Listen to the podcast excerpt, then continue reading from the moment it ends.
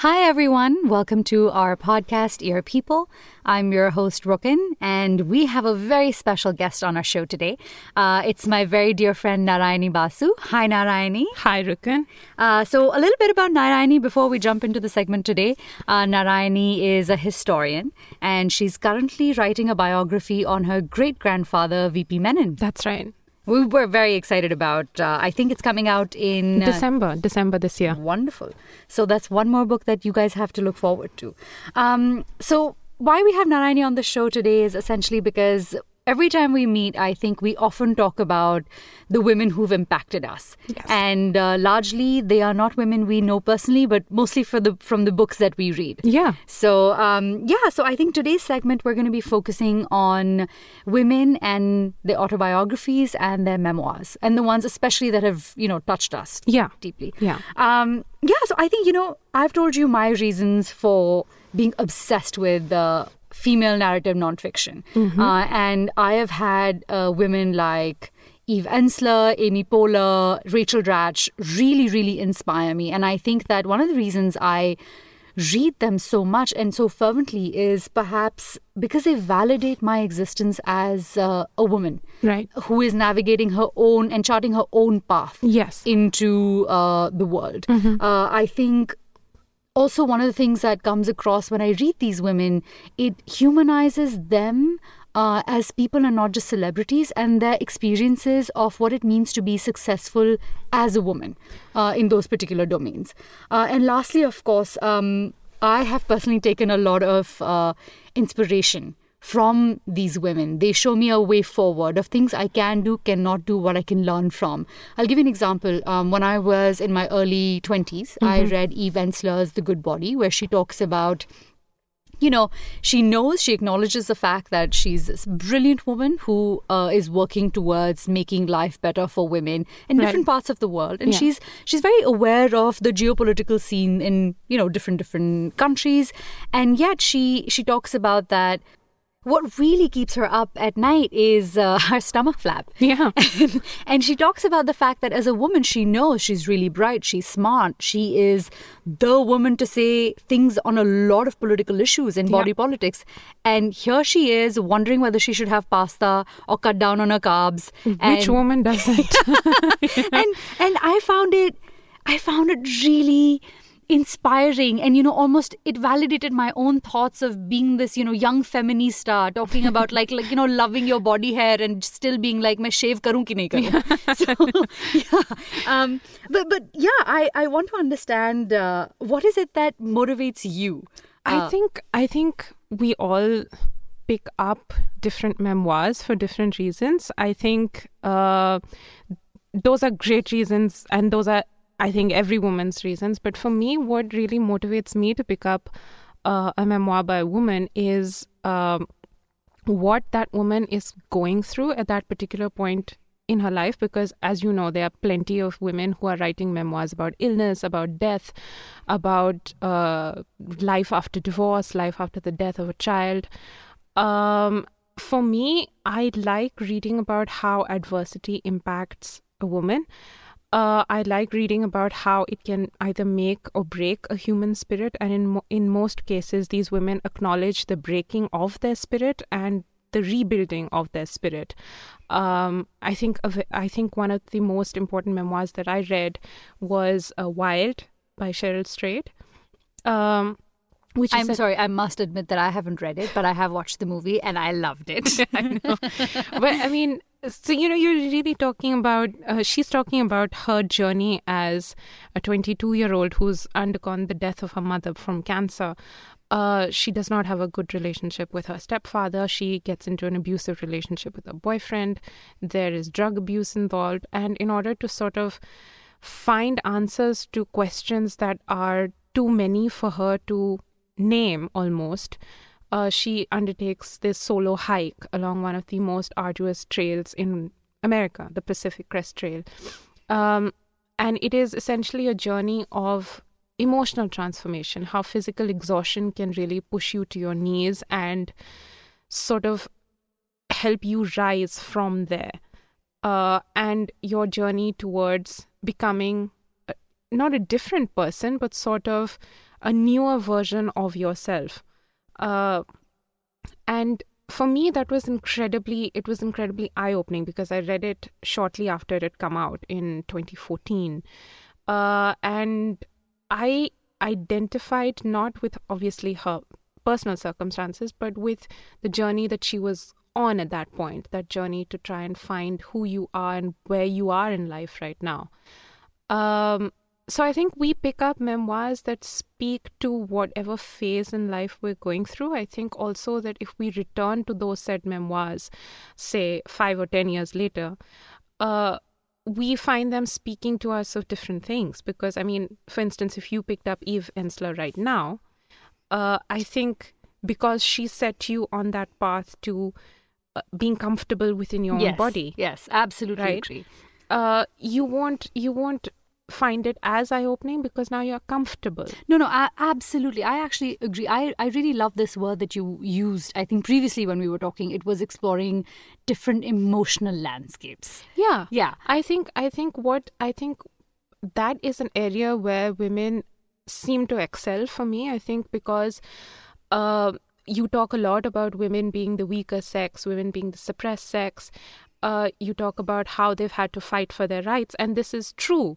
But at the same time, if you um, talk of adversity and you put a woman uh, there, I think she has the emotional bandwidth to address all the landscapes that a human heart can hold.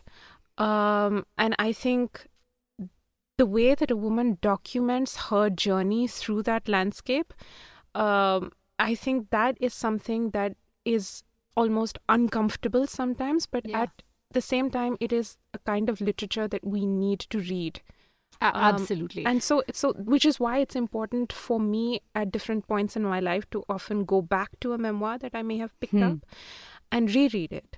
You know, I'm actually really uh, glad that you talk about adversity and especially female memoirs talking about adver- adversity. Right. And I know that you and I have different, uh, you know, different focus points in what adversity means to us or what Yeah. is it that speaks to us. Absolutely. Uh, which is what it means to not have like women have this one homogenized feeling that they want to, uh, you know, address. Yeah. But for me, when um, I was reading Michelle Obama's Becoming, Right. right? And she talks about race adversity. And that spoke to me greatly, greatly. And I think that just in the preface, the way that she just, I I think it's a punch in your gut when she says that, you know, as a woman, as a first lady, she has been called so many names. Yeah. And, you know, she talks about the fact that a sitting congressman made fun of her butt. Yeah. And she talks about this one particular thing, which talks about what we as women face and different kinds of adversity. And for her, it's very race related. Right. Um, she talks about that. She says,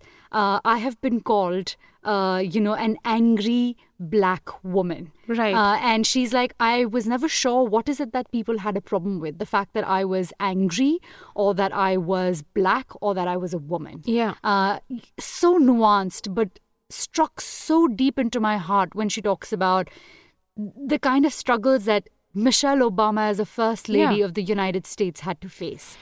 I love Michelle Obama's memoir. Um, I bought it almost immediately as it released. I think when I was reading it, a number of things were going through my head because, honestly speaking, I love the toast scene. Yes. I love it. And for Uh, our readers, I think I'll just quickly tell them about the toast scene. Uh, sorry, our listeners. Uh, what what Michelle Obama talks about is that after eight years in the White House, in a house that is so palatial that has almost the best chefs, you know, even better than five star chefs, you can find uh, the best chefs. They have an in house florist. They essentially have everything that you would ever want. Absolutely. She's like the the thing that I couldn't do is just smell fresh air in my own home. Yeah. She talks about not being able to just open a window because the Secret Service would Yeah. come in and be like, "Oh, this is a hazard. Shut Yeah. it." And she and so when she finally moves with Barack and the kids into their own home Yeah. post the presidency, she has this moment where she's home alone and she's hungry. She goes down to her kitchen. For the first time in many years, she's had to open her own cabinet. and make herself a grilled cheese sandwich. And in that moment, that moment was, it was, it was humorous. It was fun. It was just she was a woman in a kitchen making herself a cheese sandwich, and sometimes who just doesn't want a grilled cheese sandwich? Yeah, and you Right? know, yeah, and she talks about how just with that sandwich, she, she went outside in the Yeah. garden Yeah, yeah. to smell the fresh air and Sit in the lawn. yeah, and contemplate what the last eight years really meant. Yeah. Uh, uh, yeah, You So- know, I mean, that scene was it was beautiful for me, but I mean, to me, it spoke to me on so many different levels. The whole book, that scene, and the whole book, because Michelle Obama, in itself, by writing her memoirs, has not done anything so out of the ordinary, right? Yes. Because every first lady since Helen Taft in 1914 has written a memoir of what it was like to be in the White House. For Michelle Obama, this act of being first lady is a sort of a it's a personal triumph obviously but it's also a, a sort of a moment that comes weighted with so much history Yes. so much um, triumph over race over prejudice uh, which is why I think the first half of that book is so immensely important because she talks of her childhood in Southside Chicago. Um, she talks about growing up as primarily working class. I mean, her father was a water filtration worker. Her mom was a white uh, was a housewife, um, and she grew up in an everyday black neighborhood. Yes, yes. Uh, these were choir practicing, uh, you know, card playing, uh, piano practicing, everyday people. Uh, and she never really forgot where she came from. Yeah. Um, and she moved into a building that was not just built by her forefathers, so to speak, but also moved in to take the place of women who had at one point owned slaves Yes. right? Um, and uh, for her, I can only imagine what that must have felt like. But for me, as a reader, when I'm actually reading the story of this black woman coming into the White House, uh, and what an irony that is Yes. uh, in itself, in that sentence. But uh, I'm also seeing, and she never lets you forget that at heart, she is just also a woman Yeah. um, and which is why I find her story is so completely personal in so many ways. I mean, I know I'm not black, but it is personal for me because she is a bright woman. She Yes. had, like all of us do, uh, an idea of who she wanted to be, and she knew she wanted to. There's this scene in the book where she talks about going to school and she had to walk downtown Chicago Yes, and yes. pass these office buildings where these immensely important corporate suited women were going in with their cups of coffee. And she used to wonder what exactly went on in there. And she knew she wanted to be one of those women.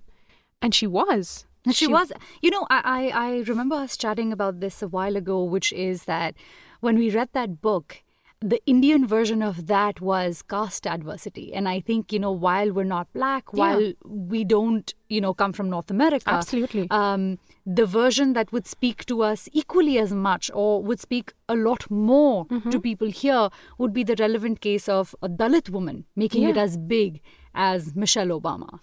I would actually have to say that hugely important Dalit Yes. women memoirs. But what we've had to face is not just it's caste, it's also colonialism. Yes. It's also the fallout of colonialism. So you had women like Amrita Pritam, Pinjar, uh, you know, where you're dealing with the fallout of partition and on and of partition on your personal life. Um, I think there is uh, a definite lack of um, women talking about caste in the mainstream English language. There is plenty of work in the vernacular, in Bengali, in Malayalam. Uh, not enough good translations have been done, which have put it out there in the mainstream media, which I think in the mainstream, not media, but in publishing.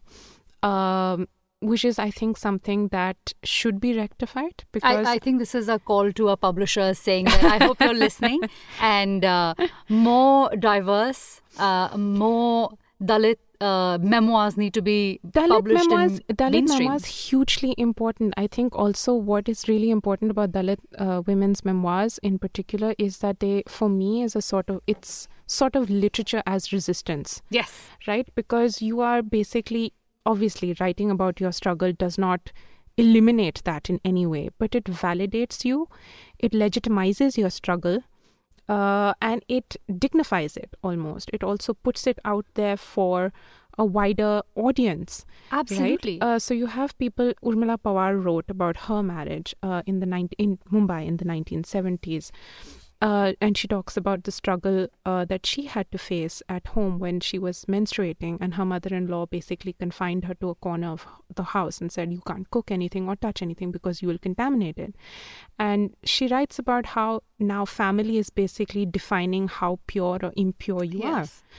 are. Uh, more modern, Sujata Gidla, Ants Yeah. Among Elephants. Uh, Sujata Gidla is basically now a railway conductor in New York. But so she's managed to sort of lift herself out from India and move across continents and oceans. And yet she finds that in the 21st century, caste prejudice still exists. It's still a thing. No, absolutely. And in fact, I want to read something out that Michelle wrote in her book for our Mhm. listeners, which I think adds. Uh, resonates very well with what I, you know, I think Dalits have faced in terms of how generationally they've been made to feel like they can't do any better. Absolutely. Um, so what she says is, failure is a feeling long before it becomes an actual result. Mm-hmm. It's vulnerability that breeds with self doubt and then is escalated, often deliberately, by fear.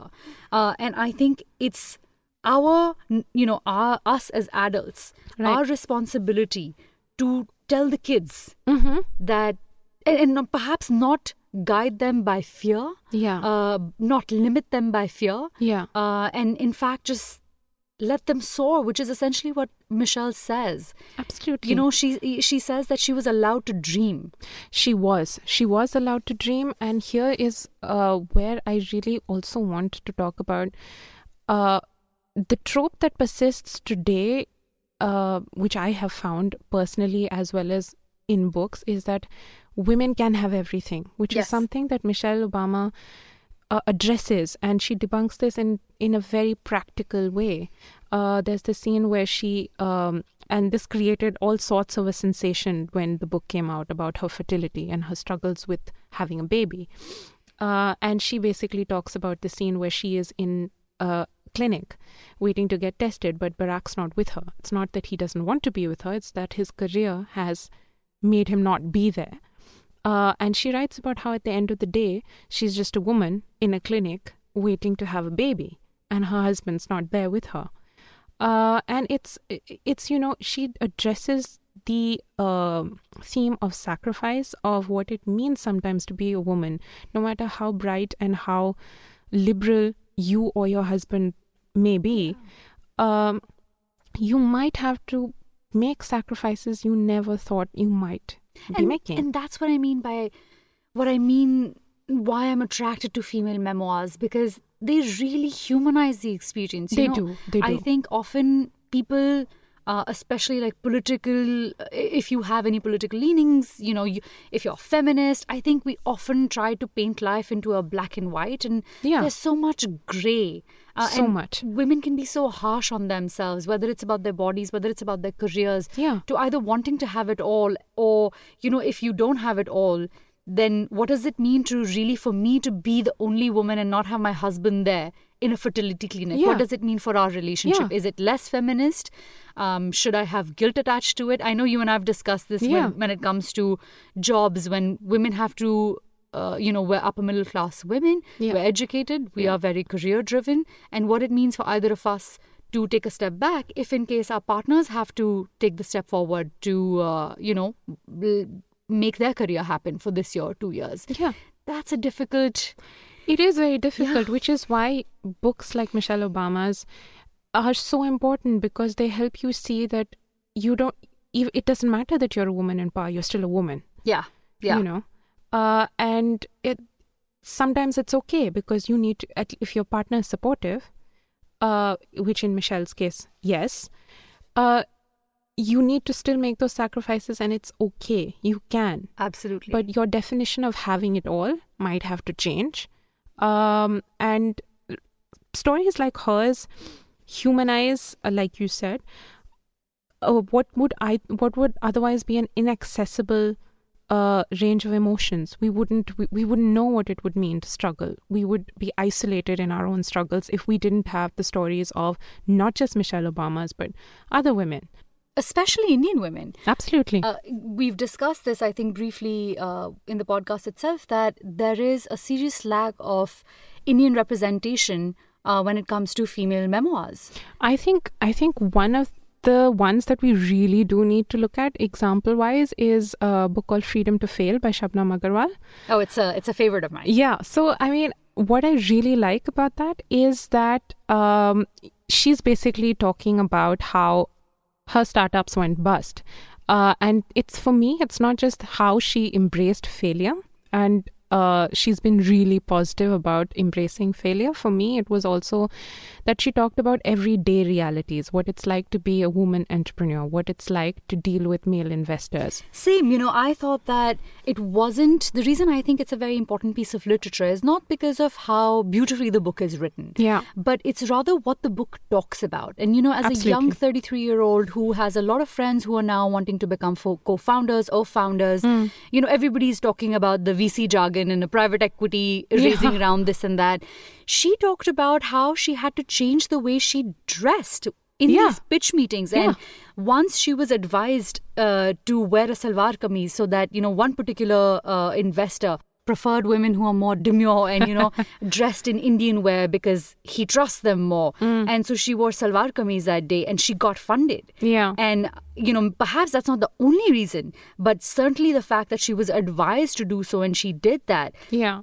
That enough is humiliating. Completely. You know the fact that her business has nothing to do with why she's getting invested in the fact that she has to put on this aura of uh, femininity and and she has to be less aggressive yeah. she has to cut out the heels yeah and and i think young women need to hear that when they're going to a business I think like what that. young women also need to hear and this is again I think this is a call to the publishing industry who are let's face it the gatekeepers of this industry is that I I genuinely would like to see memoirs like Shabnam's out there, more of these, because there's so much to talk about. There is uh, not just the breaking of a glass ceiling, there is also an unequal pay gap, there is uh, unequal opportunities, there is how to balance a work life situation. How do you do these things instead of instead of hunting for these everyday tropes in the stories of powerful women? Why not have stories like Shabnam's out there? Yeah, because they speak to us a lot more. You a know, lot I think, more. Uh, again, we've heard of the Indra Nooyis and more power to the Shikha Sharmas, but Absolutely. the reality is they're so far removed from who I am yeah. and who you are. I would love to hear a story of someone who's, you know, 40 years old, 35 years old, yeah, someone yeah. closer to me who I can relate a lot more to. Absolutely. Absolutely. Because I think um, it's not just about, uh, I think finding inspiration in failure is something that we are not as women taught because I know that I know a lot of parents who tell their children failure is not an option. And yes. Shabnam in her memoir writes that her father used to say that to her as well. Um, the fact that you can be okay with failing and still build your life up, you don't have to be, uh, you know, at the pinnacle of what the world considers a success, but you could be at the pinnacle of what you consider success. That's beautiful. Yeah. And I think on that wonderful note, thank you, Narayani, for joining thank us. Thank you. It was a pleasure. Uh, dear listeners, we hope that you enjoyed this podcast and see you soon.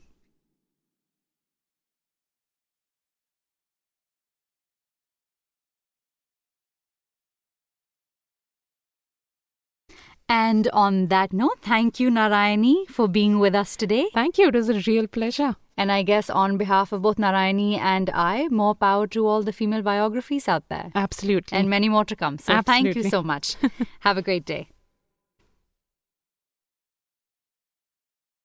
Again, I think this is a call to the publishing industry who, let's face it, are the gatekeepers of this industry.